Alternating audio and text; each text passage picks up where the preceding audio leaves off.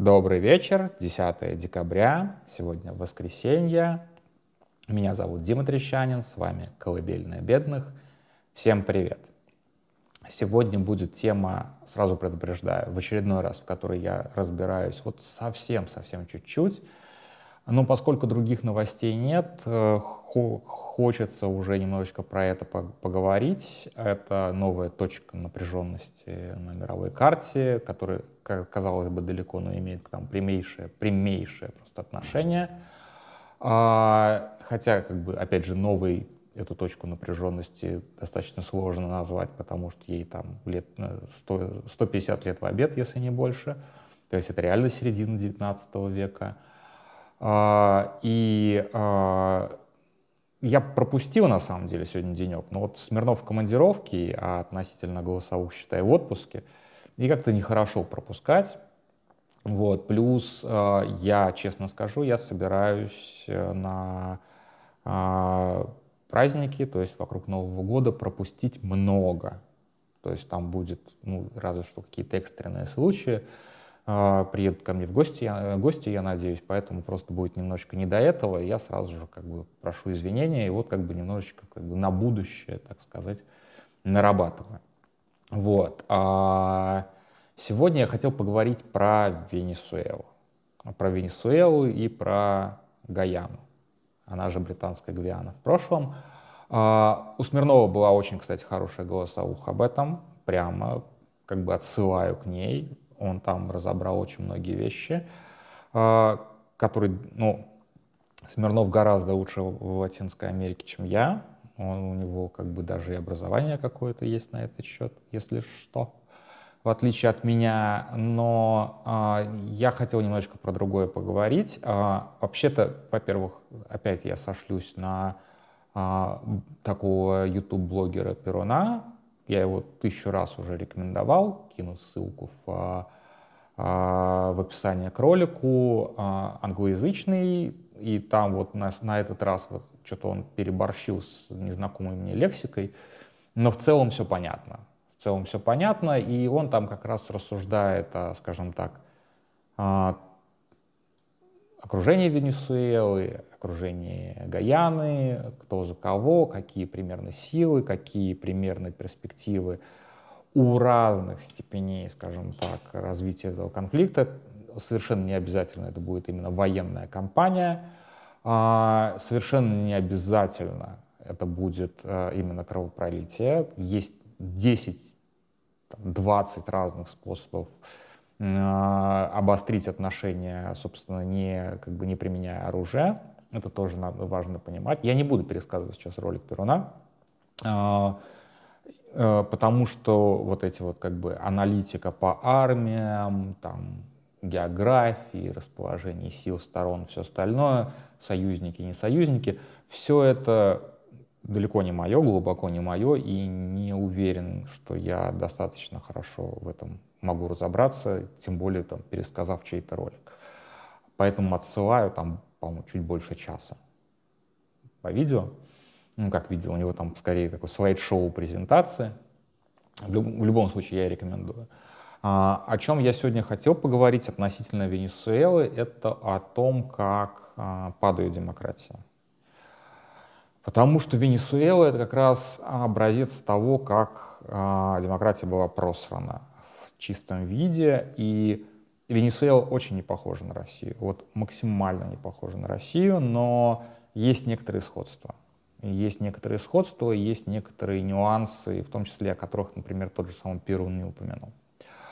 А, первое, первый как бы очень важный момент э, касательно вообще в принципе Латинской Америки, что, конечно же, гигантское просто давление на все, что происходит, Соединенных Штатов Америки. Причем какая бы там ни была администрация к Латинской Америке, отношение достаточно такое, типа э, наш задний двор, ну что-то вроде этого. Ну, там и про Центральную Америку то же самое можно сказать, и про Латинскую.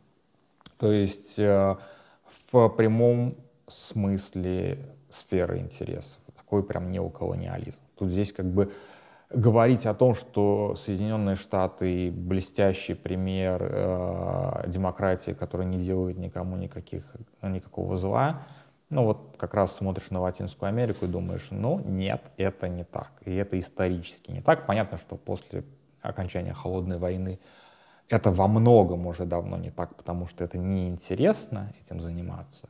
Но тем не менее. Собственно, кстати, само по себе существование а, чавесовского и мадуровского режима в Венесуэле говорит о том, что Америка в какой-то момент просто забила болт на то, чтобы вручную там, устанавливать всяческие режимы и а, каким-то образом все это дело вот, совсем под себя грести. То есть, может быть, кстати, получается, и зря забила, но тем не менее, как бы у Америки, у США, в Латинской Америке плохая репутация. Прям очень плохая репутация. Это всегда надо учитывать. То есть как бы э, большего антиамериканизма, чем, опять же, может быть, я здесь ошибаюсь, но вот мне кажется, что это за, абсолютно заслуженный антиамериканизм. То есть это тоже надо понимать, почему десятилетиями заслуженный антиамериканизм, как антисошанизм, потому что это же тоже все-таки Америки, да, вот, поэтому, конечно же, вот этот вот фактор, его все равно, всегда надо учитывать, в том числе, когда мы говорим о какой-то политике, в том числе там, в Венесуэле и так далее. А, Венесуэла, точнее Чавесский режим, а, он, а, чем он тоже отличается от прочих режимов в, а, в Латинской Америке, тем, что он апеллирует достаточно давней истории. Почему, собственно, вот эта вот замашка, опять же, на, пол, на три, две трети Гаяны, она как бы она не могла не возникнуть. Дело в том, что э, Чавес э, считает себя таким продолжателем дела Симона Боливара. Это такой прям ну, ну, самый главный латиноамериканский революционер-освободитель от колониального господства – а, и человек, который пытался создать такую вот прям великую Колумбию, и, соответственно, а, Венесуэла была частью этой великой Колумбии. Кстати, Боливия названа в честь этого человека. Ну, то есть это было большое-большое движение по освобождению от колониального гнета, примерно, ну, как бы, он такой же легендарный, как там отцы-основатели Соединенных Штатов. То есть это, в общем-то, а, действительно важный человек в истории, и так же, как э, Соединенные Штаты постоянно говорят про founding fathers и так далее, там ссылаются на Конституцию, на Биль о правах, абсолютно настолько же релевантна и настолько же весома ссылка на Симона Боливара. Ну, как мне кажется, как я это воспринимаю, по крайней мере. То есть здесь нету такого, что типа хрен знает кого в истории откопали, и типа вот э, делают из него там идола какого-то. Ну, такое бывает, такое бывает даже, в общем-то, в европейских странах. Вон э, в Словакии в замке главном стоит памятник некому Сватоплуку, черт его знает, кто это такой, про там про молдавского князя, про который, или там в, ну, в Македонии тоже везде какие-то нелепые памятники установлены. Это вот какая-то вот такая вот фигня. Вот. А Симон Боливар это реально, э, реально как бы крутой мужик, и действительно как бы ссылки на него, ничего стыдного в них нет. А, что случилось с Венесуэлой, достаточно сложно рассказать и достаточно сложно, ну, как бы для меня въехать во всю эту картину, но примерно так, что действительно там до, по-моему, поздних 50-х была а, хунта, военная диктатура, после чего была восстановлена демократия. Эта демократия была в какой-то мере устойчивой. А, насколько может быть устойчивой демократия в Латинской Америке. Но, опять же, видимо, под влиянием Соединенных Штатов, Соединенные Штаты везде пытаются сделать примерно одно и то же. А, построили двухпартийную систему, вот, где, в общем-то, как в известном мультике, а, этот самый, господи, Южный парк, э, как там, клизма или сэндвич с дерьмом, что-то вроде этого, такое сравнение.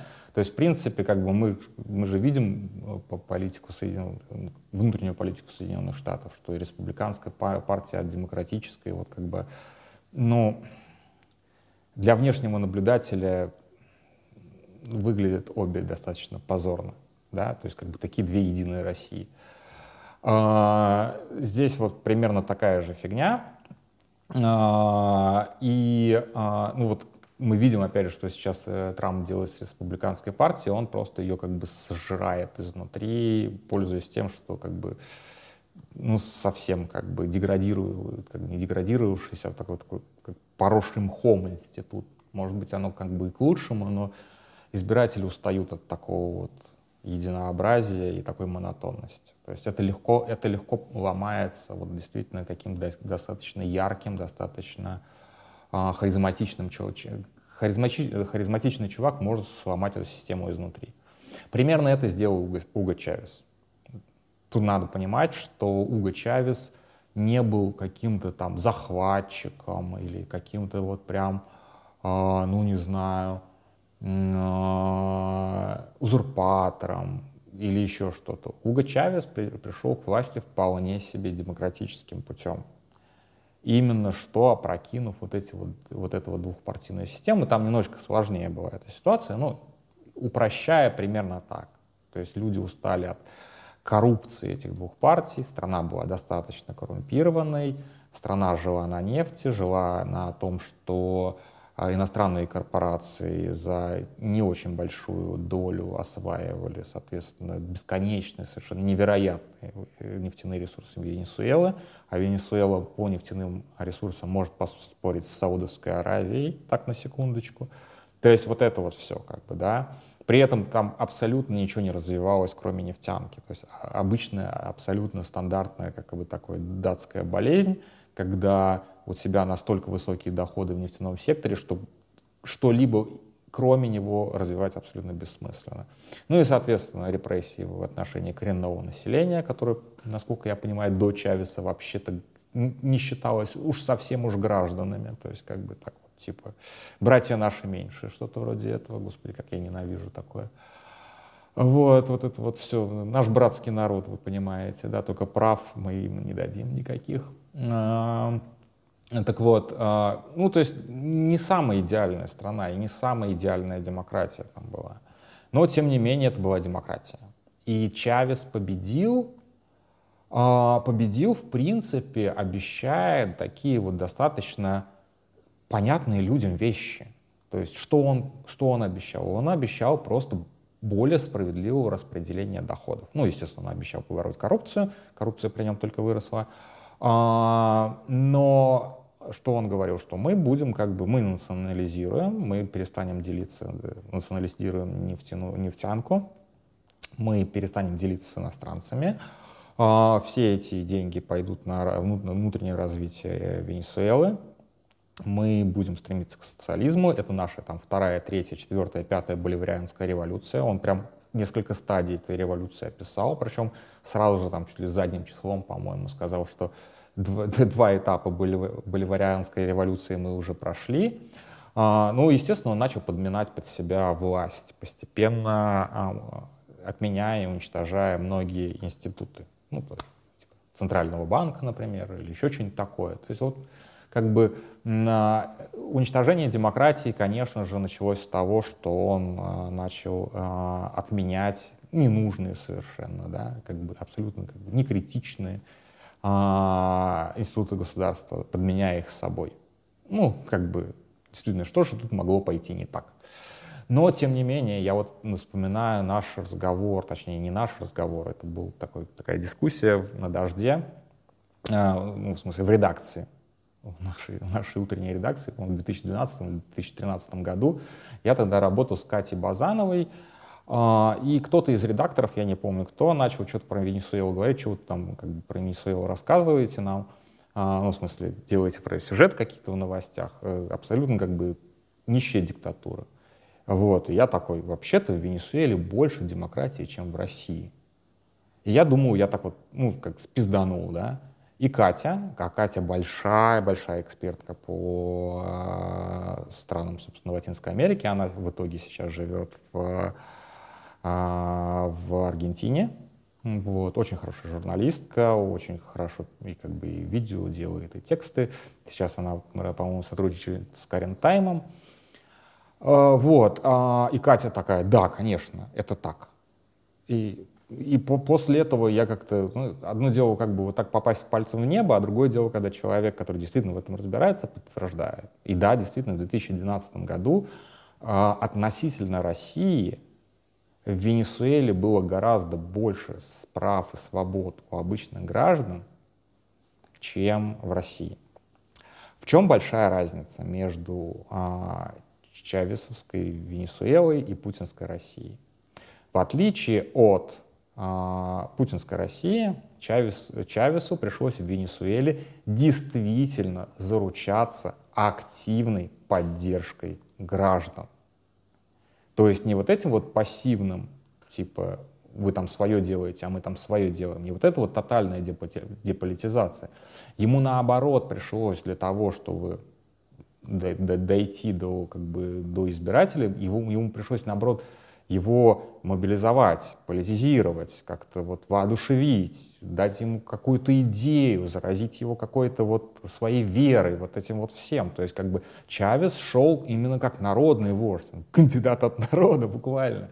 То есть для Чавеса опора на массовую, как бы на, на массы действительно имела значение. То есть если Путин говорит от имени абсолютно вымышленного, созданного Павловским а, путинского большинства, которого не существует, да, и люди как бы просто не, возражают, не возражают, не имеют а, сил активно возражать против того, что Путин говорит от их имени, то Чавес действительно говорит от имени какой-то части народа, причем так серьезной части народа. Что это за люди? Это как раз люди, которые не видели ничего хорошего от либеральной демократии и от э, нефтяной экономики Венесуэлы 80-х, 90-х, ну, ранних 90-х совсем. Я не помню, когда Чавес пришел к власти, ну, типа там, значит, примерно в начале 90-х, по-моему, к власти пришел.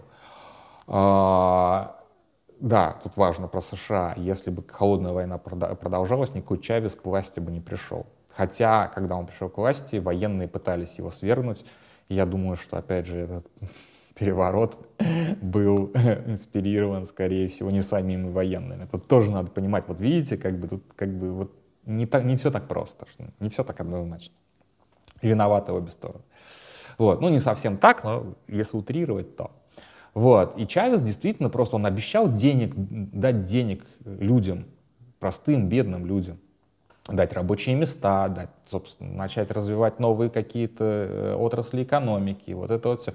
И он это сделал. И более, ну, как, он это сделал, разумеется, потому что на это были деньги, когда он все это, когда он национализировал нефтянку, и нефтянка еще не развалилась и давала еще приличное как бы, количество а, нефтедолларов, да, было что тратить, было что вкладывать. И, в общем-то, действительно он как бы диверсифицировал экономику, а действительно он просто кормил бедных.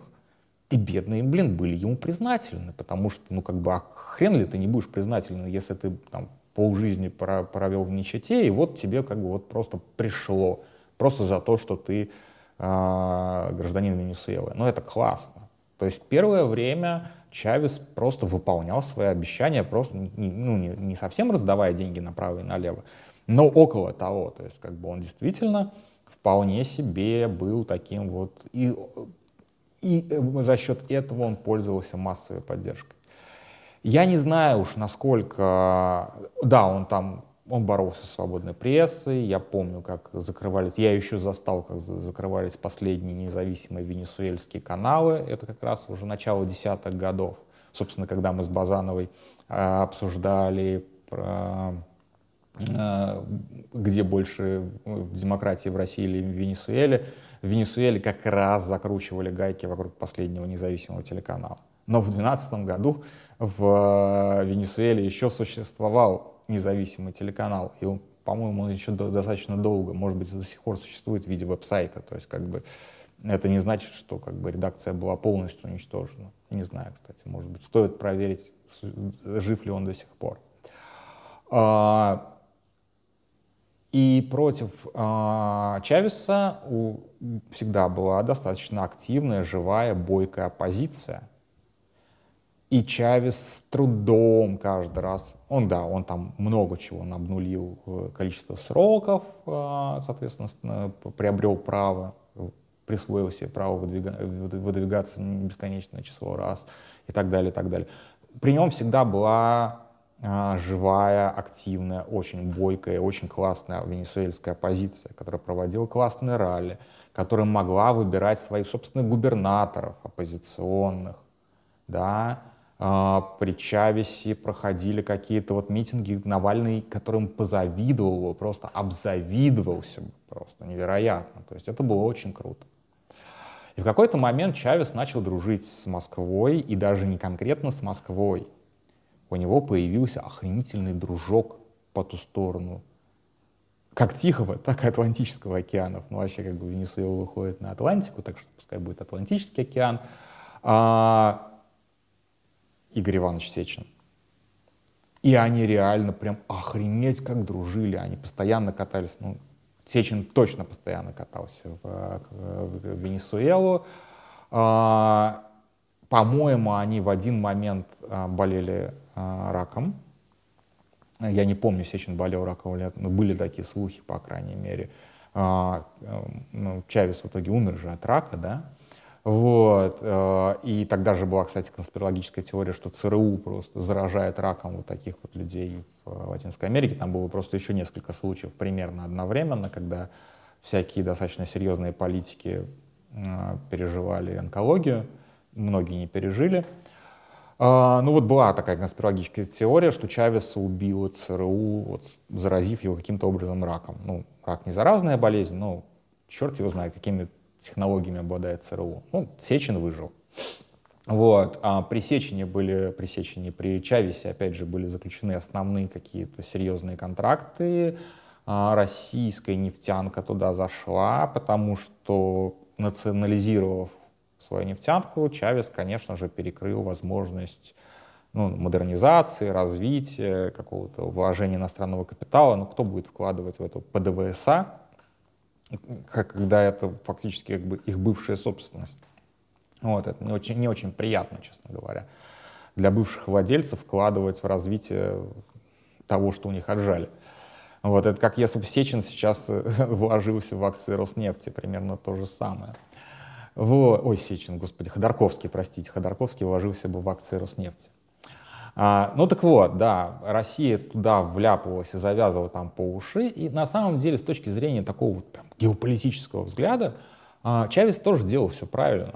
Ну а чё, как бы, да, э, Россия никакого зла Венесуэле не может сделать чисто технически слишком далеко.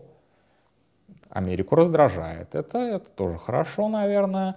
Вот, то есть, э, как бы, более того, Россия фактически спонсирует это развитие. То есть она вкладывает деньги независимо от э, результата. То есть это очень хорошее как бы, сотрудничество такое, можно сказать, одностороннее. Э, одностороннее. Я вам как бы фотографии с Сечиным, а вы мне миллиард долларов. Что-то вроде этого. Хорошее, классное сотрудничество, я только за. То есть здесь Чавес сделал тоже все правильно. Вот.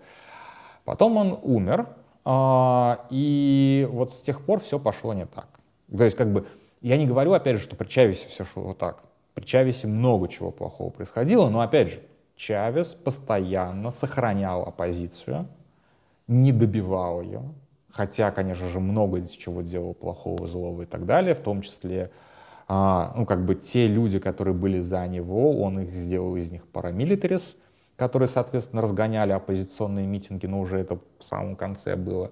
Вот. Ну, то есть это была все равно, это была народная поддержка против народной поддержки. То есть, с одной стороны, есть народ за демократию, а с другой стороны, есть народ за чевесизм, за там, болив, боливарианизм. Ну, то есть, то есть реально, то есть не, не, не вот эти вот наши толпы ряженых на путингах, которых как бы за, за денежку собирают. Там как бы тоже за денежку, но люди идут на эти митинги добровольно, потому что они получают от государства какую-то какую поддержку и чувствуют своим долгом, соответственно, и верят реально в этот, а, в этот режим.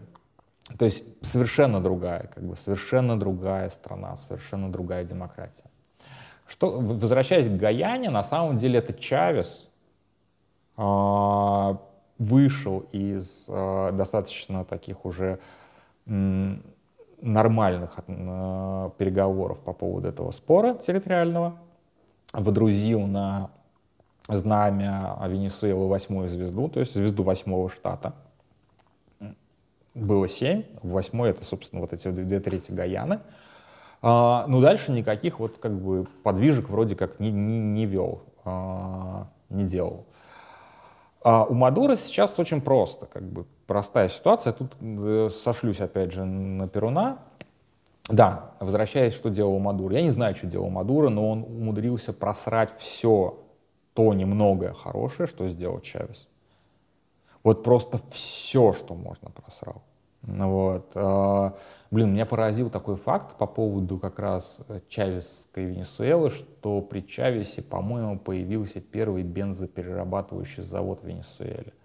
То есть там была такая экономика, что собственного бензина страна не производила. То есть она выкачивала сырую нефть, а потом из Америки бензин привозили. Естественно, бензин был дорогой. Ну, как бы, э, ну вот понимаете, насколько хреново устроена была Э, та демократия, которую они просрали.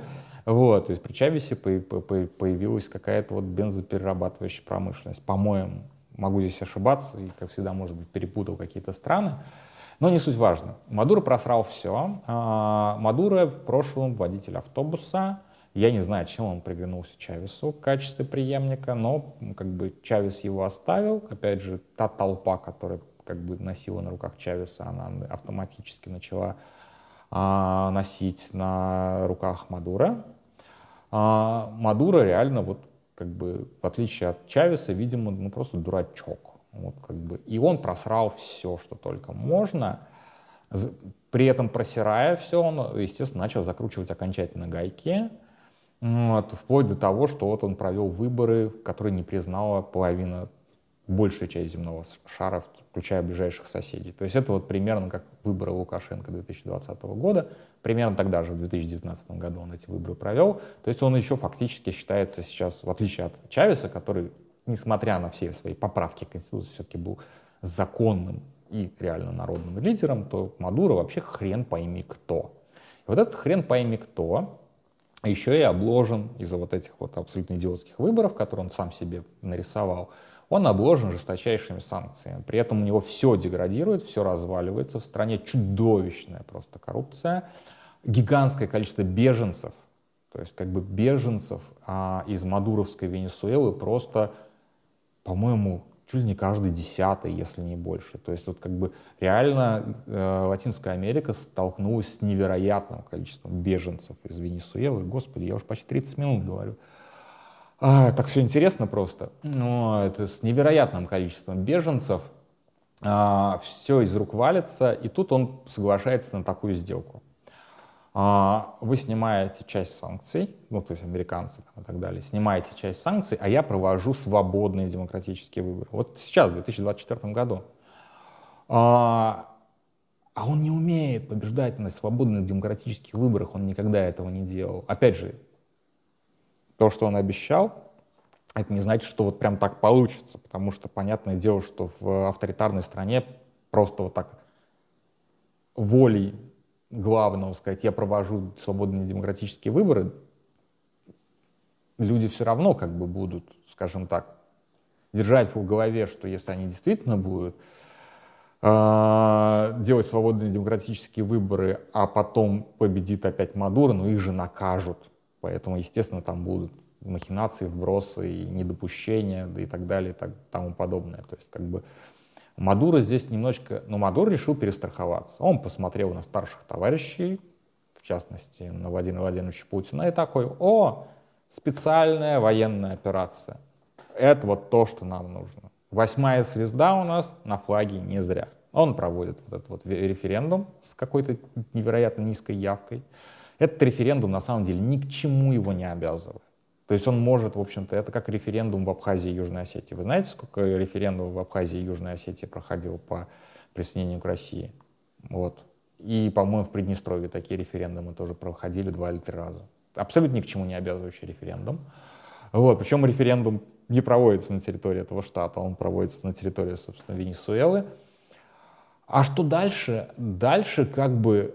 А дальше ему, в общем-то, по большому счету и не надо ничего делать. Вот, он уже как бы сделал вот предвыборный, большой предвыборный шаг. Я увеличу территорию Венесуэлы на там приличное количество. Да, здесь очень важно то, что происходит в Гаяне. Дело в том, что никому земля не нужна, эти джунгли не нужны, никто их не собирается осваивать, они не освояемы, они нахрен никому не нужны. Вообще. И воевать за них будет очень сложно, что оборонять, что наступать.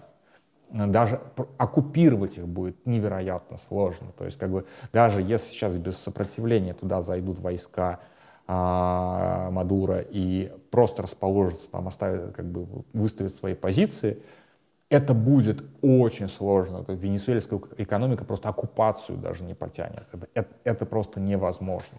Потому что там ничего нету. Там как бы просто какое-то невероятно малое количество населения, там 2-3 дороги, собственно, река э, и джунгли, джунгли, джунгли, джунгли.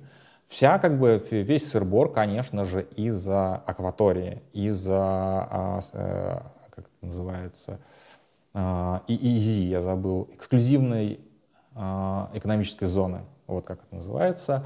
То есть побережье, шельф, и там нашли нефть, там ее активно разрабатывают, ее разведали, и ее там дохренище. Ну, это логично было предположить, что если у Венесуэлы дохрена нефти, то и у соседей должно быть дохрена нефти.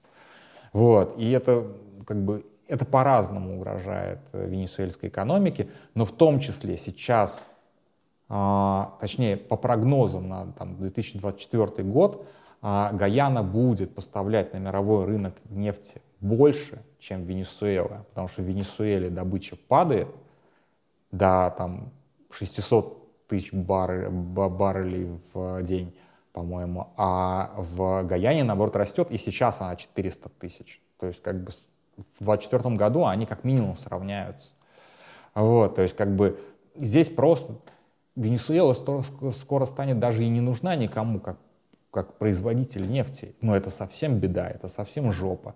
Поэтому, конечно же, создать там хотя бы напряжение, чтобы ну, люди закладывали больше, скажем так, процент, больше процент риска на то, что эти платформы в море будут каким-то образом военным путем либо отжаты, либо разрушены.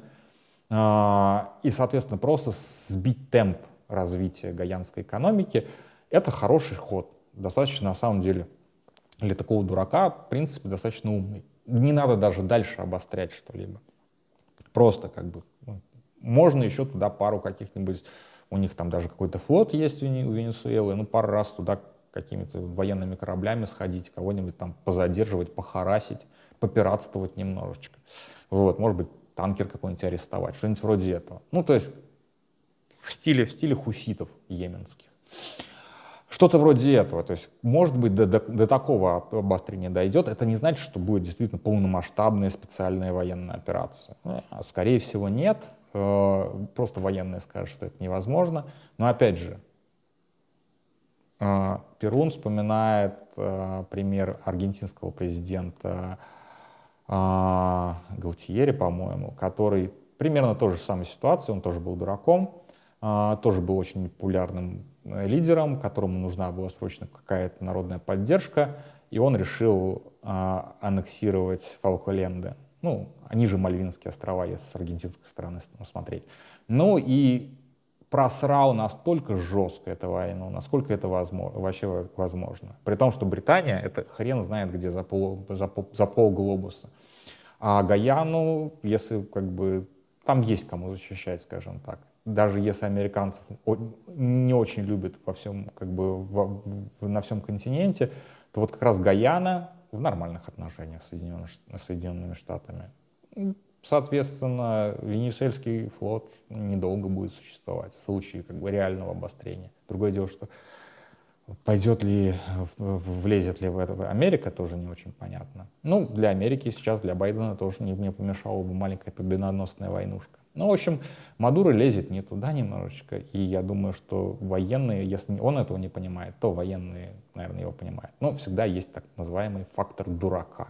Если этот дурак пойдет на большое обострение, но он очень сильно схлопочет. Как бы ничего он не получит. То есть, опять же, отжав джунгли, он ничего не получит в плане этой вот акватории. Драк. Драться-то нужно именно там, где-то на море. А для этого нужно немножечко другие компетенции, кроме как э, говорить, что мы тут делаем боливарианскую революцию. Вот, извините, что если так вот затянуто, аж 35 минут, причем по теме, в которой я очень поверхностно разбираюсь. Я надеюсь, это было интересно. Мне самому было это очень интересно сегодня почитать, послушать и послушать еще Перуна. Без него, конечно же, еще, еще час послушайте Венесуэлу вот с его разбором станет, наверное, еще более понятно, что там происходит.